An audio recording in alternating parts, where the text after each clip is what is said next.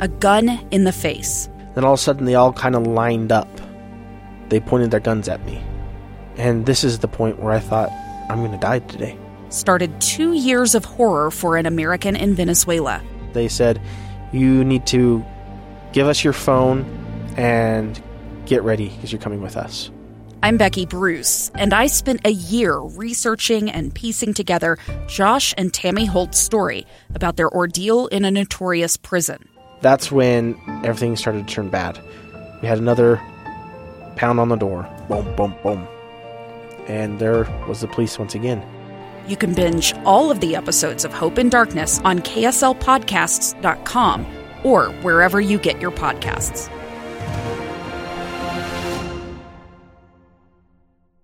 Inside Sources. Inside Sources. Utah's source for exclusive access and insights behind the news. Here's the opinion page editor of the Deseret News, Boyd Matheson, on KSL News Radio 102.7 FM and 1160 AM.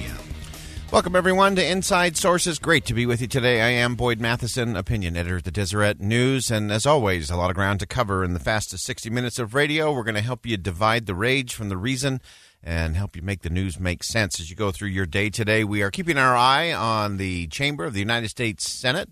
And uh, interesting, uh, most people miss this on most days, and uh, that is that uh, Chaplain Barry Black, who is the Senate chaplain, uh, begins every single session, every day that the Senate is in session, uh, they begin with prayer. And uh, some people say, wait, you can't do that. And actually, they do. They do it every single day the Senate is in session. And Chaplain Black is just one of those extraordinary souls. And uh, not a lot of people are familiar with him. Again, it's sort of a behind the scenes role as chaplain of the Senate.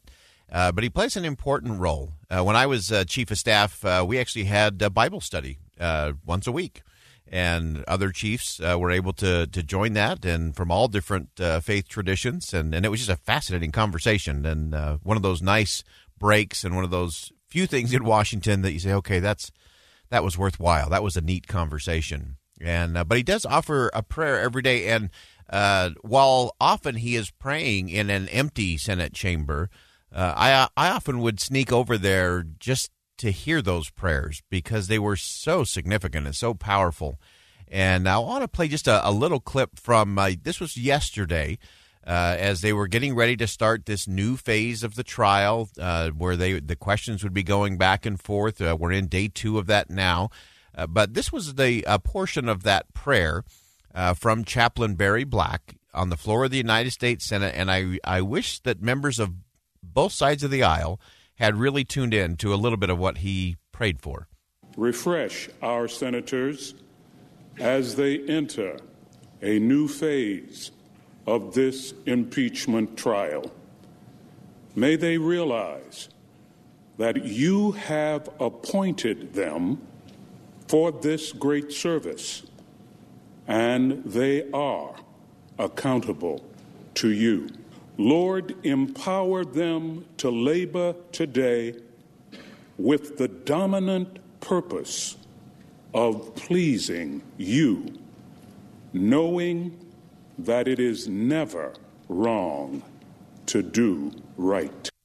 All right, that's just a, a, portion of the prayer offered in the chamber of the United States Senate by Chaplain Barry Black, uh, the chaplain of the United States Senate.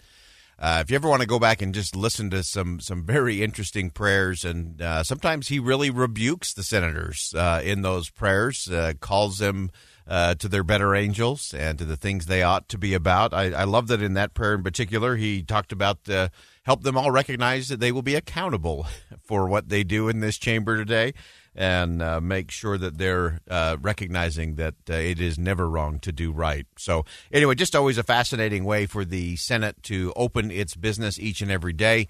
And where we are right now, uh, they have just uh, gavelled in. Chaplain Black has given a, a, prayer. They've done the Pledge of Allegiance. And the first question uh, is being read out by Chief Justice John Roberts. And this will be a continuation of what we saw yesterday. And as most of you know, uh, I was deeply disappointed in both sides yesterday. Uh, I thought the vast majority of the questions were nothing more than softballs uh, to their respective sides. Uh, there were not a lot of really good cross the aisle uh, questions going on where you had Democrats asking questions of President Trump's legal team or the Republicans asking questions of the House managers. Most of them, they were just asking their own people. Uh, I, I kind of summed it up as, you know, how awesome are we? Oh, well, I'm so glad you asked that. Let me explain that for five minutes. Uh, and a lot of the questions felt like that. There were, in the midst of all of that, there were a few good questions in there that I think did matter and that do move the conversation forward. Uh, sadly, I think this is going to be the extension. So here we are, the very first question of the day. This is how scripted this is. Uh, the question comes in, and Representative uh, Zoe Lofgren, who's one of the House managers, uh, she says, So glad you asked that question. I happen to have four slides prepared already, amazingly. I'm ready for that question. Uh, and so they've, you know, pulled up the slides and, and away they go. So that's going to be, I think, primarily where we go today. I think one of the things to watch will be the questions from uh, Senator Romney, questions that may come in from Senator Murkowski, Senator Collins, and the one that nobody's paying too close attention to but should is Senator Lamar Alexander. Uh, I think this is going to be his last term. I believe he's announced he's not running for reelection uh, from the state of Tennessee and he's he's the one who really could be the deciding vote. Remember, the magic number for the question as it relates to whether or not there will be witnesses in this in this hearing in this trial uh, is 51. And so, even if uh, Senator Romney, Collins, and Murkowski did all vote in favor of witnesses, they still need to get one more. And currently, it looks like uh, Lamar Alexander is the uh, the only hope they have for that uh, because you've already had Cory Gardner from Colorado, who was sort of on the fence. He's come out and said, "Nope, I've seen enough." Uh, Pat Toomey uh, from Pennsylvania uh, came out today and said, "I don't see any, barring something really crazy today. Uh, he doesn't really expect there to be anything else going on, uh, and no need for more witnesses." So, again, we'll continue to watch that as we go throughout the day today and see where they end up. And it is likely that we'll have a vote tomorrow uh, on witnesses, whether that part goes forward or whether they move into the final phase and, and then an actual vote on uh, on the charges uh, in the impeachment inquiry. So we'll continue to, to monitor that and follow that along as we go through the day today here on KSL News Radio. As always, I'm interested in what's on your mind. You can do that on our KSL uh, text line, excuse me, the uh, Utah Community Credit Union text line, 57500. Again, 57500, Utah Community Credit Union text line.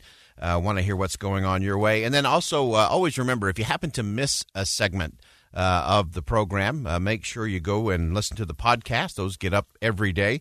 And uh, you can do that on the uh, KSL News Radio app, brought to you by our friends at Any Hour Services. And so, a great way to just make sure you don't miss a minute. and speaking of not missing a minute, uh, you want to set your watch and you want to be ready. Uh, in our next segment, uh, we've got a really important conversation, and uh, very pleased that we'll be joined by Utah Supreme Court Chief Justice uh, Matthew Durrant and talking about.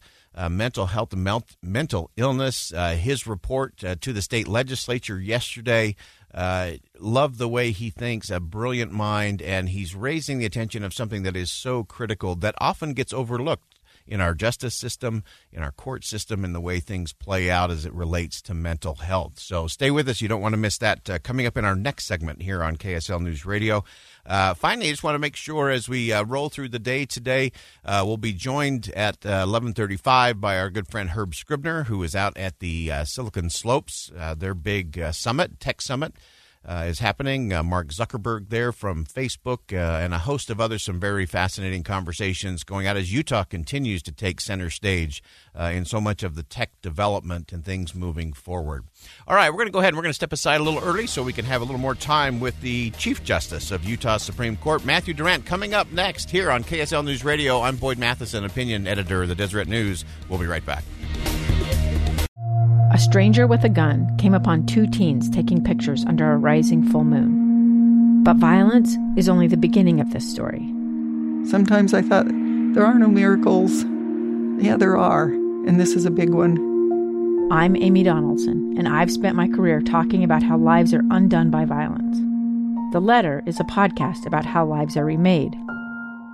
Follow The Letter at theletterpodcast.com or wherever you get your podcasts.